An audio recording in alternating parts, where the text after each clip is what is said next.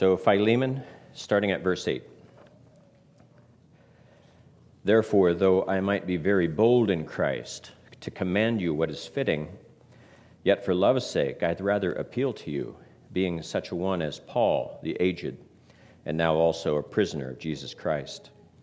I appeal to you for my son Onesimus, whom I have begotten while in my chains, who once was unprofitable to you, but now is profitable to you and to me. I am sending him back. You therefore receive him, that is, my own heart, whom I wished to keep with me, that on your behalf he might minister to me in my chains for the gospel. But without your consent I wanted to do nothing, that your good deed might not be by compulsion, as it were, but voluntary. For perhaps he departed for a while for this very purpose, that you might receive him forever, no longer as a slave, but more than a slave, a beloved brother, especially to me, but how much more to you, both in the flesh and in the Lord. If then you count me as a partner, receive him as you would me. Let's pray. Father God, we thank you for your word.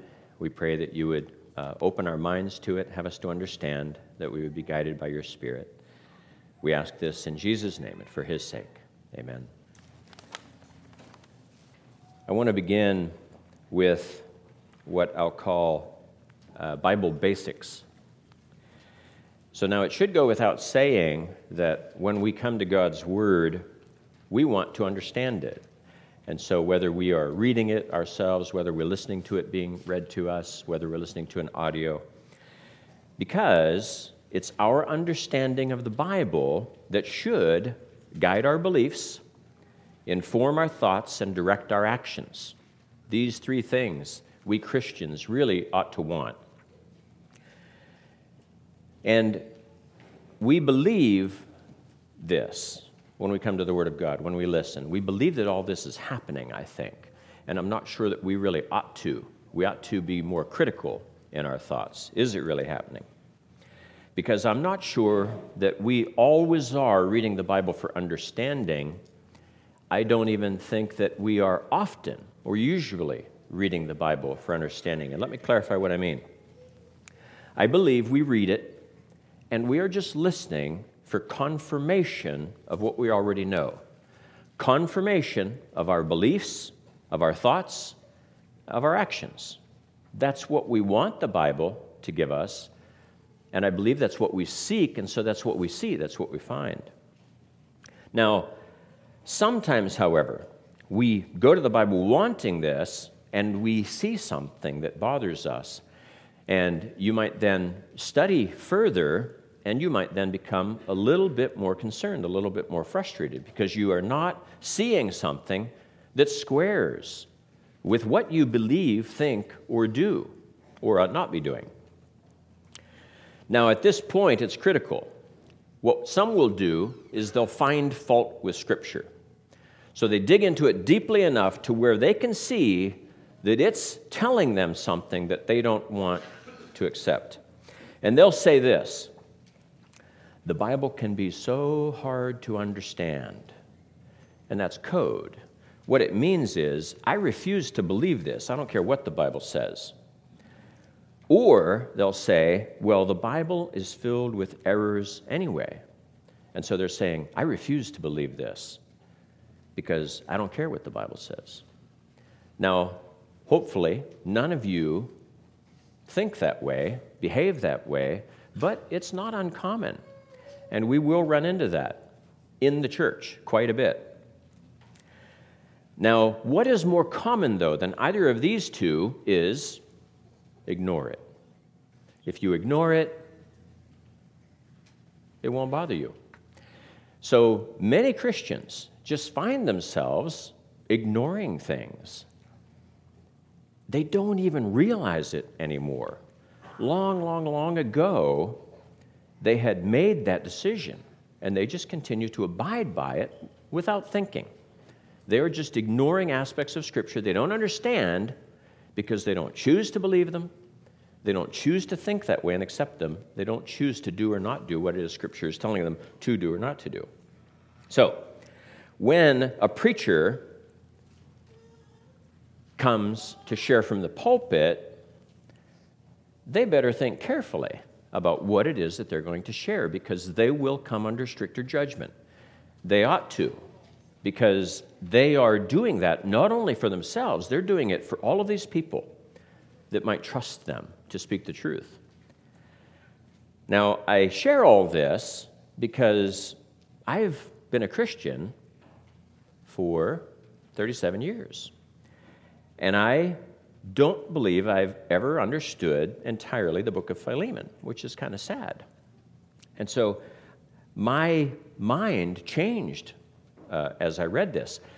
And what's more frightening is that I can't find anybody else that believes what I now believe. I've read many commentaries the last week. That's about how long I study for these. And so I just can't find anybody that shared this. Now, this is obviously not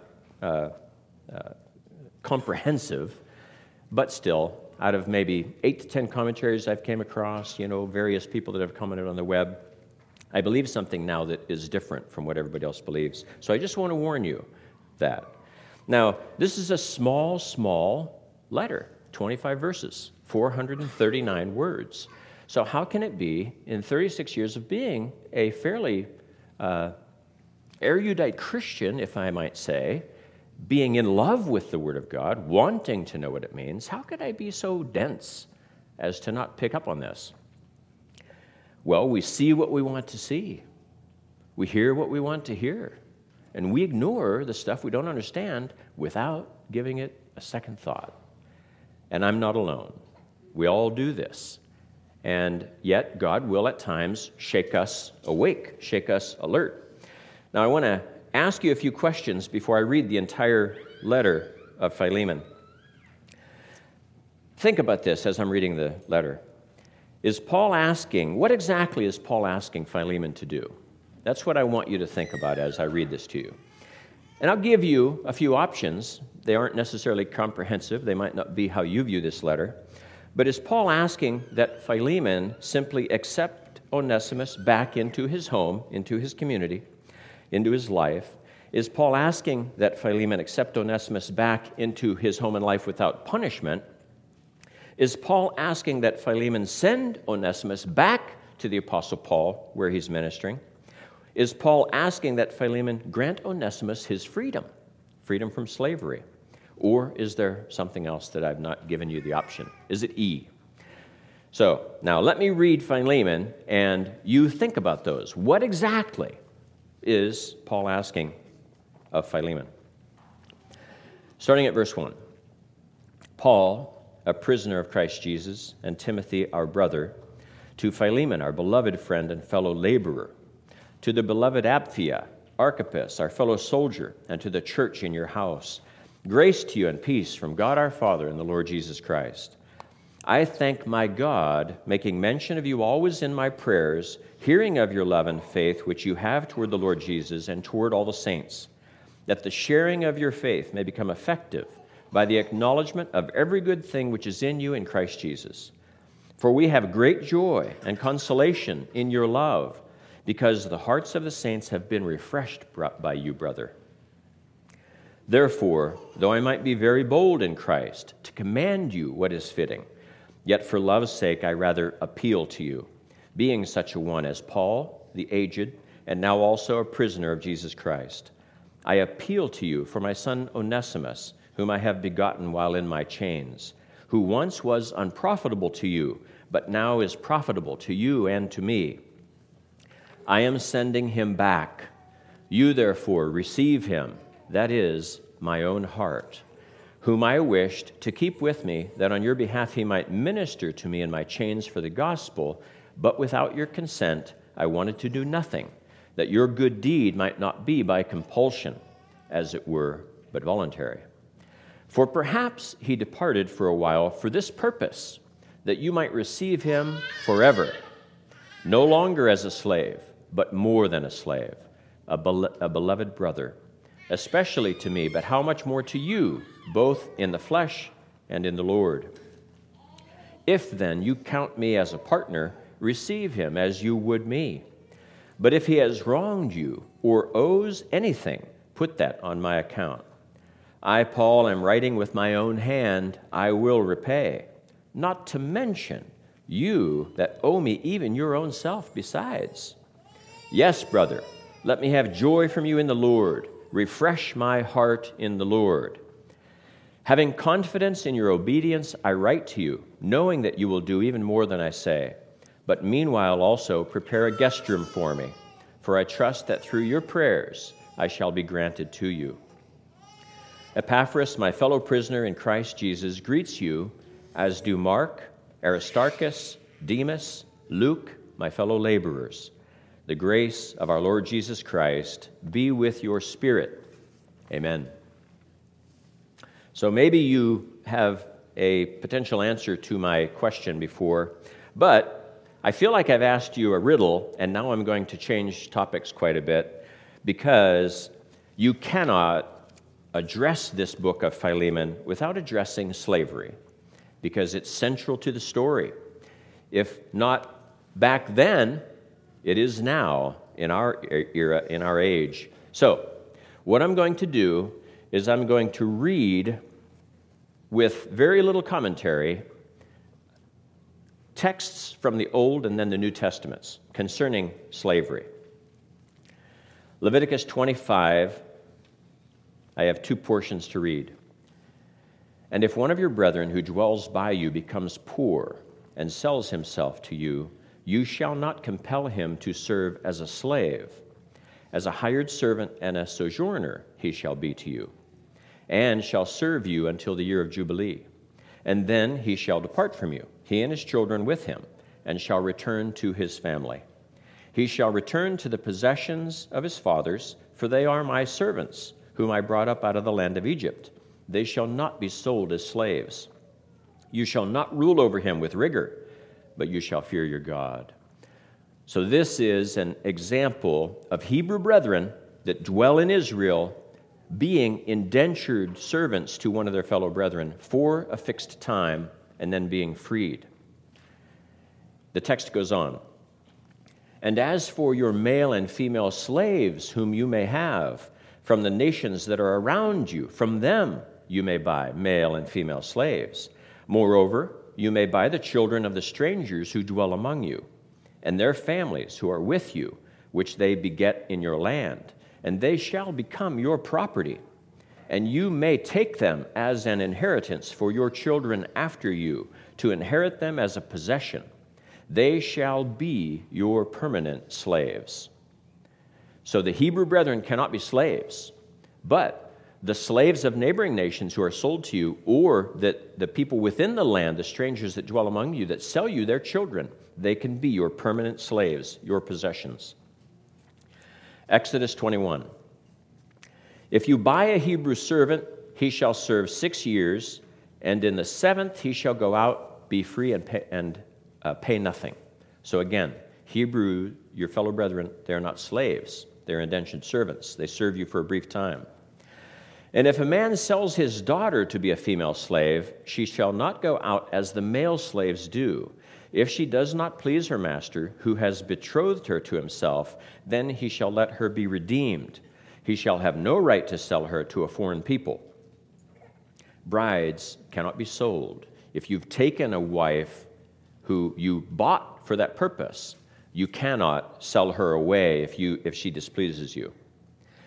If he takes another wife, he shall not diminish her food, her clothing, and her marriage rights. And if he does not do these three for her, she shall go out free without paying money, so she can walk away.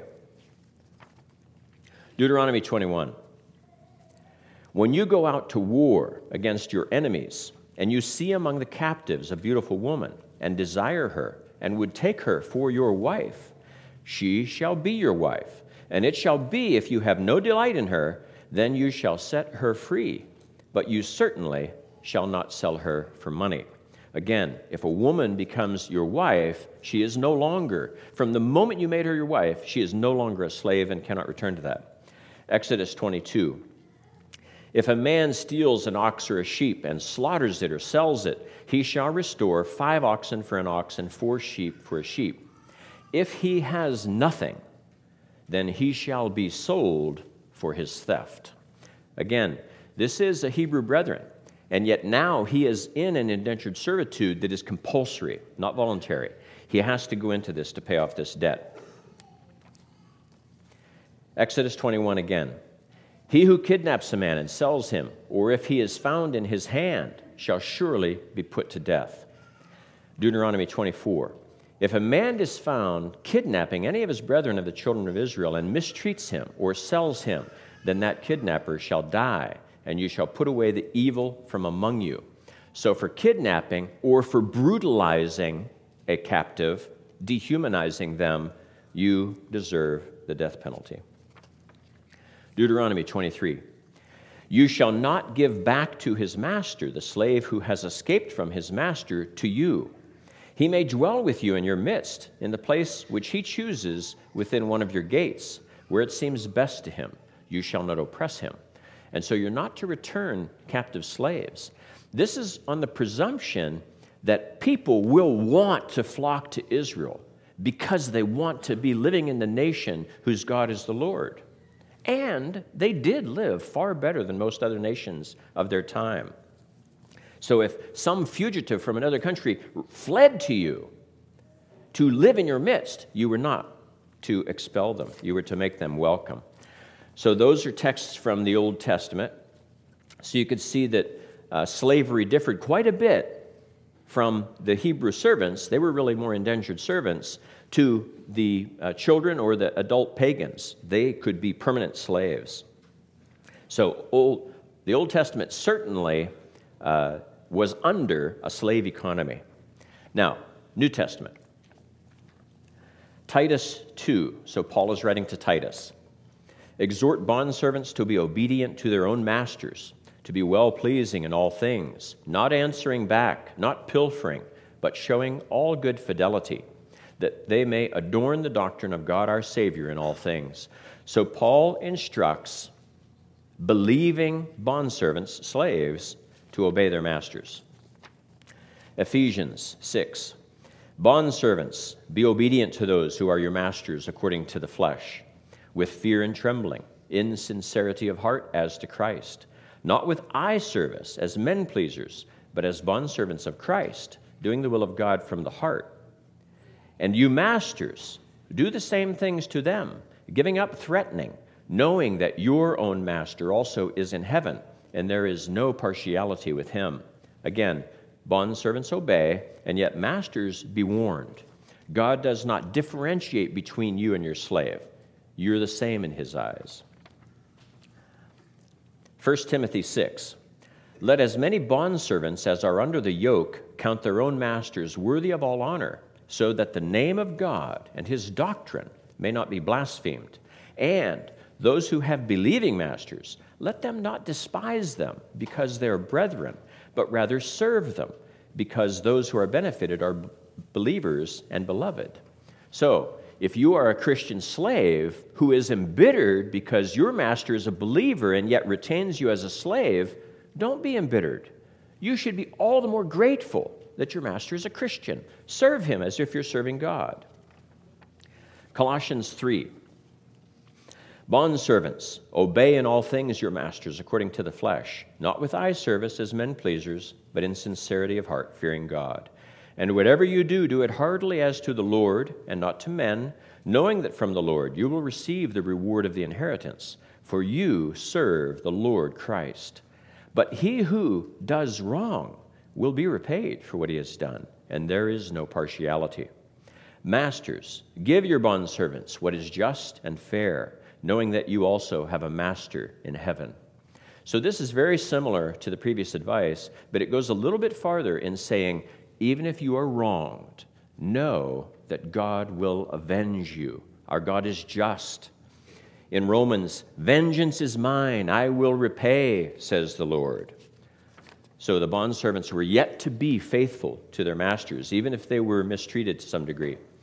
1 Peter, this is Peter writing, servants, be submissive to your masters with all fear, not only to the good and gentle, but also to the harsh. For this is commendable.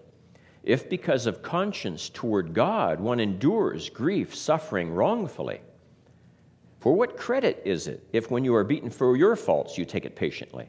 But when you do good and suffer, if you take it patiently, this is commendable before God. 1 Corinthians 7.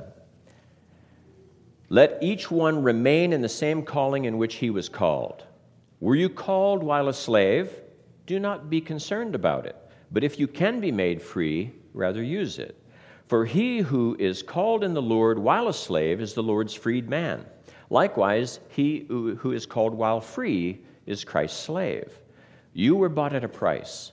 Do not become slaves of men. Brethren, let each one remain with God in that state in which he was called. So he opens and closes with the fact that you should be content with the state you're in, but he urges those that can seek freedom without bringing offense to the gospel to do so. And that if you are free, do not become a slave. God does not like men becoming slaves willfully. The last I want to quote is because I want to comment briefly on it. Galatians 3, 26 through 29. For you are all sons of God through faith in Christ Jesus. For as many of you as were baptized into Christ have put on Christ. There is neither Jew nor Greek. There is neither slave nor free. There is neither male nor female. For you are all one in Christ Jesus. I don't know that there is another verse in the Bible that is more abused and twisted out of context than that verse. If it proves anything for the liberals that use it, it proves too much. And so I just urge you, anytime you see Galatians 3:28 being used as a proof text for anything, look carefully, because it's very likely that it's being abused. So that concludes the New Testament, and you can see that repeatedly Paul urges the bondservants, the slaves, to be content in their position. Now, I want to share with you two things that I found on the web that it's just, you have to share because they're just so bad. It's like watching a train wreck. You just want to watch it over and over. This is InterVarsity Press, New Testament Commentaries, and this is a commentary on Philemon that you find on Bible Gateway. It's in commentary concerning verses 12 through 16. Clearly, Paul steadfastly resists thinking of Philemon as Onesimus's legal owner. The story behind Paul's appeal is a profoundly religious one and has social implications. Philemon is to regard Onesimus as his Christian brother, in verse 16, as his partner in the faith, in verse 17, which makes their owner-slave relationship no longer possible. So Paul is sending Onesimus back to Philemon for their reconciliation. They are both his spiritual sons, and he is the religious patron and responsible for the nurture of both. In my view, under these new and revolutionary circumstances, Philemon's only real option is Onesimus's manumission. This is a Bible commentator. He obviously ignored everything I just read in coming to that conclusion.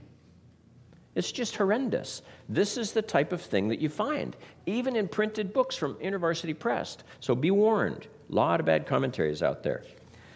The next one is from an article I found. It's a student at Cape Town Baptist Seminary, and it was probably written about 10 years ago. The title of it is Of Slaves and Masters, and it's written by a person named Lin Zay, I don't know if it's a man or a woman, Rinquest. Now, earlier in this article, and it's probably written as a school paper, but they refer to a typical evangelical commentary, and this is from 1955 by a man named J. J. Mueller, writing on Philemon. The letter offers an illustration of the reforming power of the gospel, which seeks to reach its purpose not by compulsion, but by inward persuasion, yet does not see slavery incompatible with Christianity, but as something that could be sanctified by Christian faith. So that's from a 1955 commentary that they're now going to disagree with. So this writer, quoting two people that wrote books on, I guess, related topics, one is a book entitled Imagination and Responsible Reading by T. Hart, published in 2006, another one entitled Slavery, Sabbath, War, and Women, printed in 83 by W.M. Swartley. Now, I want you to listen to this carefully. Close your eyes if you must, but I'll check to make sure you're not sleeping afterwards. Provided with the aforementioned hermeneutical honesty, you know that hermeneutics has to do with how you interpret what you're reading in the Bible. Provided with the aforementioned hermeneutical honesty by traditional commentators, we now move to suggesting a refinement of their very own discoveries into a more focused methodological motivation.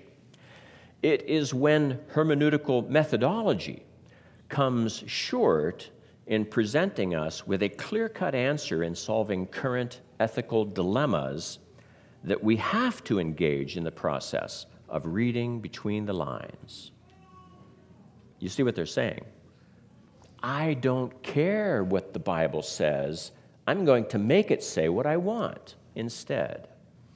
We have many people now saying that about the Constitution as well. I don't care what the Constitution says. This is what I will interpret it as meaning. So now, I want to ask a question, and then I'll not wait for an answer. But the question is, what is God's view of slavery? What do you think God's view of slavery is? I read a lot of excerpts from the Bible, old and new, where slavery is obviously tolerated and regulated by God.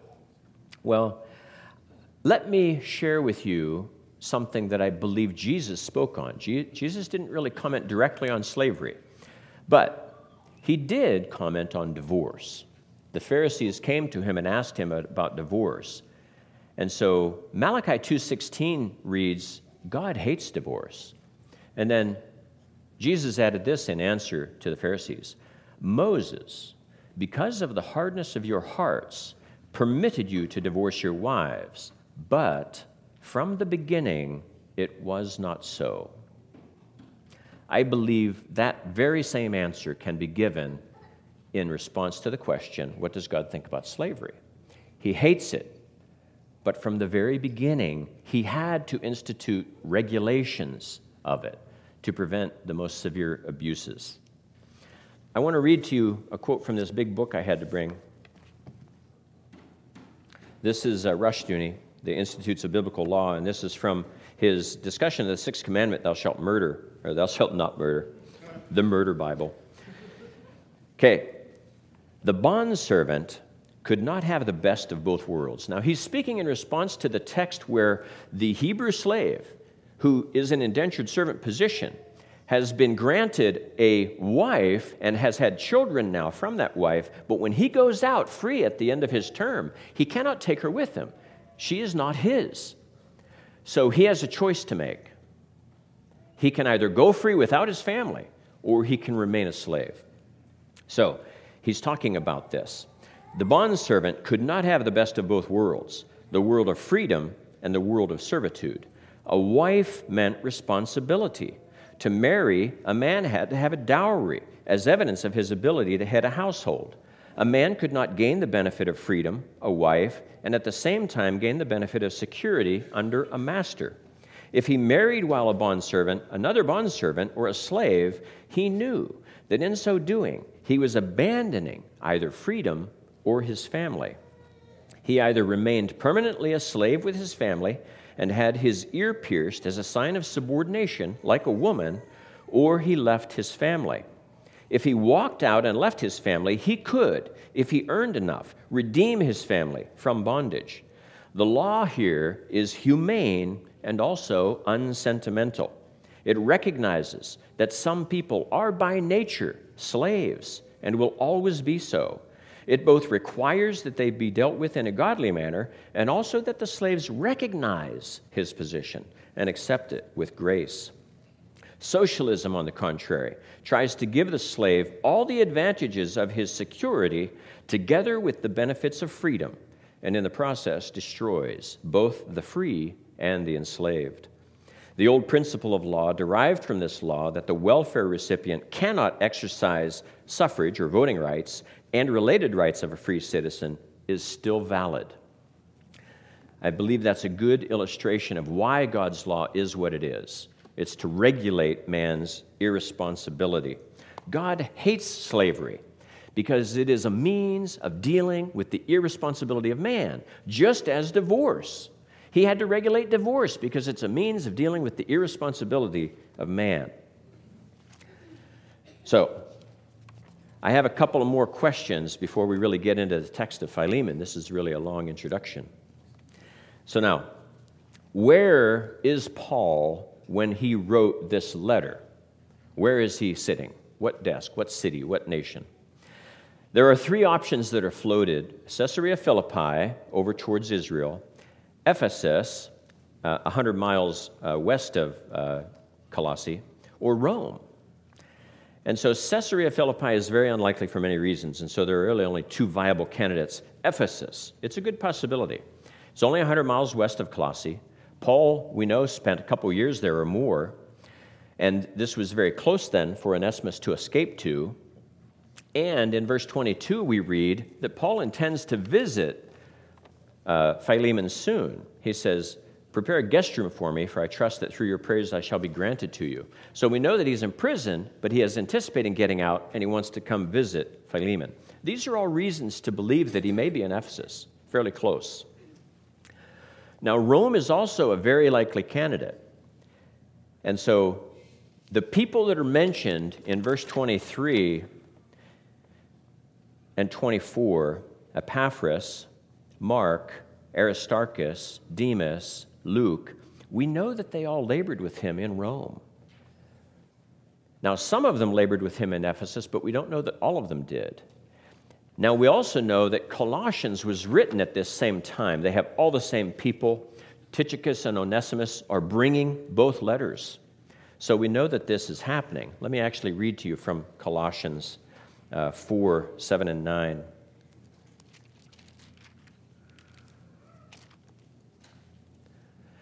"Tychicus, a beloved brother, faithful minister, and fellow servant in the Lord, will tell you all the news about me. I am sending him to you for this very purpose, that he may know your circumstances and comfort your hearts, with Onesimus, a faithful and beloved brother, who is one of you. They will make known to you all things which are happening here." So, we know that Colossians is written and that Tychicus and Onesimus are being handed the letter. And so, it's likely that Paul handed them the letter to Philemon at the same time and said, "Here, men, deliver these two letters." Another question I want to ask: how did Onesimus and Paul come to meet? There is no proof in the Bible that Paul ever personally visited Colossae. It's not mentioned in Acts. As a matter of fact, for the third journey or the second journey, they say that he went up north through the mountains. So now, I don't know, though, that Paul had never personally been to Colossae. And the reason I wonder is verse 22. "But meanwhile also, prepare a guest room for me, for I trust that through your prayers I shall be granted to you." This seems very familiar, don't you think? If he had never stayed in Philemon's home, do you think he would write that way to him? "Please prepare a guest room for me. I trust that through your prayers I'll be granted to you." I think he's been there before. And I think when he was there before, he would have then likely met this slave, Onesimus. So perhaps Onesimus knew Paul. They knew one another, to recognize one another. Now, there's something else here, too. We know that in verse 11, Paul refers to Onesimus as unprofitable to you, but now is profitable to you and to me. This is a pun. He's telling a pun, because the name Onesimus means profitable. So he's using his very name to say that he was once unprofitable to you, I agree, but he is now profitable to you and to me.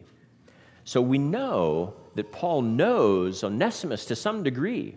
Now, he's been meeting with him. He could have just learned all this through Onesimus, right? And so we know this. Could Philemon have told Paul this? Maybe, but I think it's very likely that Onesimus did. He admitted to Paul that he was a worthless servant. Let me read a little bit more from what we have. In the commentaries, when you read the commentaries, it's widely believed that Onesimus stole from Philemon. If then you count me as a partner, receive him, Onesimus, as you would me. But if he has wronged you or owes you anything, put that on my account. So Paul is hinting at the fact to Philemon that, yes, I know, you have something against Onesimus that's legitimate, and yet I'll take care of it. And then he goes on to say, not to mention to you that you owe me your very own self besides. I mean, Paul is not above that. I mean, he's like, you owe your salvation to me. I led you to the Lord. How can you be so petty as to want reparation for this that Onesimus has stolen or whatever? So he's widely thought to have stolen and run away. Look at verse 15. For perhaps he departed for a while for this purpose, that you might receive him forever. That's a very interesting way of putting it. If Onesimus had run away, why wouldn't Paul have simply said, Onesimus ran away? For perhaps that's why he fled from you. But no, for perhaps he departed. It's a very diplomatic way of describing what happened. Verse 12, Paul says, I am sending him back. Now this disturbed me, and I asked Phil about it, because Paul is sending a fugitive slave back to his master. On the face of it, it appears that he's violating the law. And I know, though, the law can be narrowly construed to be that if you're living in Israel, and this applies to you, and it's a fugitive from a pagan land, and they want to live better, and so there are ways of seeing that Paul would not be breaking the law, but there's something else that's even more obvious, if you've thought about it. Is Onesimus in handcuffs? Is he attached to Tychicus by manacles? No. Onesimus is going of his own free will. He's not being forced to do this. Now, Paul might have talked him into it. I think Paul can be very persuasive, but maybe. But what if none of what I've said is exactly what happened? What if what happened was different? There are three times, and let me read them. Paul says this, I am sending him back. You, therefore, receive him. That is my own heart. In other words, Paul loves this young man.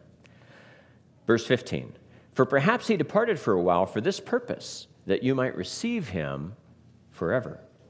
Verse 17, if then you count me as a partner, receive him as you would me. Three times, in short order, Paul says, Philemon, receive him, receive him, receive him. He's pleading with him to be returned. Now, there were certain things about this whole story that did not sit well with me. I never came to intellectual rest. And I didn't want to bother Phil. We all bother Phil. And he's supposed to have time off. And so I thought, okay, God, please help me. So I kept meditating on it, reading it, listening to it, all the way back and forth to work. I just keep hitting back on my CD player to keep listening to this over and over and over and over again. What the text does not address fully is how Onesimus and Paul came to meet 1,000 miles away in Rome and why he wants to go back. Those are puzzles to me. I believe what happened is this. I believe Onesimus was thrown out. He did not run away. He was a lazy, good-for-nothing slave, and his master threw him out on his keister. That's what I believe. And I believe the commentaries are all wrong because they obsess over slavery so much. They think, of course Onesimus doesn't want to remain a slave. We all just presume life as a slave must have been horrific. This is what I think happened. Onesimus was a bad slave. He was lazy, he lied, he stole things. Philemon was a kind Christian master, but whose patience wore thin. And so Philemon one day, perhaps in a rage, perhaps not, perhaps very methodically, just ejected Onesimus from his home as an incorrigible thief and liar and lazy man. Now, you remember years ago I preached on Adam and Eve getting ejected from the garden. Where do you go when you're ejected from all you've ever known? I believe he went to Paul. He was scared, and he fled to Paul. He knew Paul. He had met him before, and I believe he sought him out for help. Now, he's still a lazy person. He still steals and lies. But he needs a sugar daddy. He needs somebody to care for him, to provide for him, to help him get back in Philemon's good graces. So he finds Paul, and he gets far more than he wanted. He gets saved. And we know how horrible that turns out for us, doesn't it? Just turns our whole lives upside down. God just changes everything. So Paul leads Onesimus to the Lord and trains him to be industrious and sends him back to Philemon with Tychicus and these letters. Now, the title that I'd given to Gary was Son or Slave, and I intended to focus on the or as being a false either-or dichotomy. Son or slave. That's the way liberals view it. You can't have both. Onesimus is a son, and you accept him back as a son, and you free him, or you take him back as a slave and treat him as a second-class citizen in God's economy. Neither of those is, of course, true. These people could coexist. I mean, the texts I've read clearly teach that. The new title, if you've seen it on your handout, is The Prodigal Slave. And the reason I chose that title is that as these days wore on, as I'm meditating on this text, the prodigal son story kept popping into my head. Now, maybe because Phil had just covered it, but also it fit. Let me give you 5 correlations. In the prodigal son story, the son leaves home willingly. I believe here the slave leaves home unwillingly. He's ejected. The father gives his property to his son. And in Philemon, the master, I believe, gives the slave nothing, but Onesimus may have likely had some property of his own that he'd been pilfering. Third, the son goes to a far country and parties and wastes that all. The slave, in fear for the future, goes to Rome and finds Paul. The son comes to his senses. The slave comes to the Lord. The son returns home, open to being a slave in his father's home, but this father...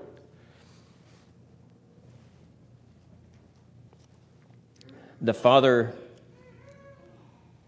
accepts him back as a son. Onesimus, the slave, returns home as a slave, and yet he's accepted as a son. I believe there's just a beautiful corollary between these. Now, this is kind of scary, and I might change my mind if people show me stuff that disagrees with my theory. But yet, everybody assumes Onesimus hated being a slave, and I just don't buy it. I don't buy it. I believe he wants to return to Philemon. The truth is that he took advantage of it for much of his life, and he didn't appreciate it, and now he will on his return. Everybody nowadays wants Scripture, wants Paul in Philemon to lobby for the freedom of Onesimus. But what did Paul do? He labored for the soul of Onesimus, and he got it. Spiritual salvation is so much more powerful, so much more permanent than earthly freedom. What does it benefit a man if he gains freedom but loses his soul? So I believe this, but I would be open to correction if people have other views of this. Let's pray. Father God, we thank you for your word that makes us think. Lord, we thank you for the fact that you guide us into the future despite our vast ignorance. And yet, Lord, you continue to shine a light on the path that we're to take. So we thank you, Father, for this grace that you give us each day, each week, and we pray that we would appreciate our spiritual heritage, our spiritual slavery. Lord, all people on earth are enslaved. They are enslaved to Satan to do his will, both spiritual and physical, or they're enslaved to you to do your will. So we pray, Lord, that we would embrace this slavery to Christ, just as Paul did, bragged about it repeatedly. We ask you, Father, to awaken us to how great life is as a slave in your home. In Jesus' name we pray. Amen.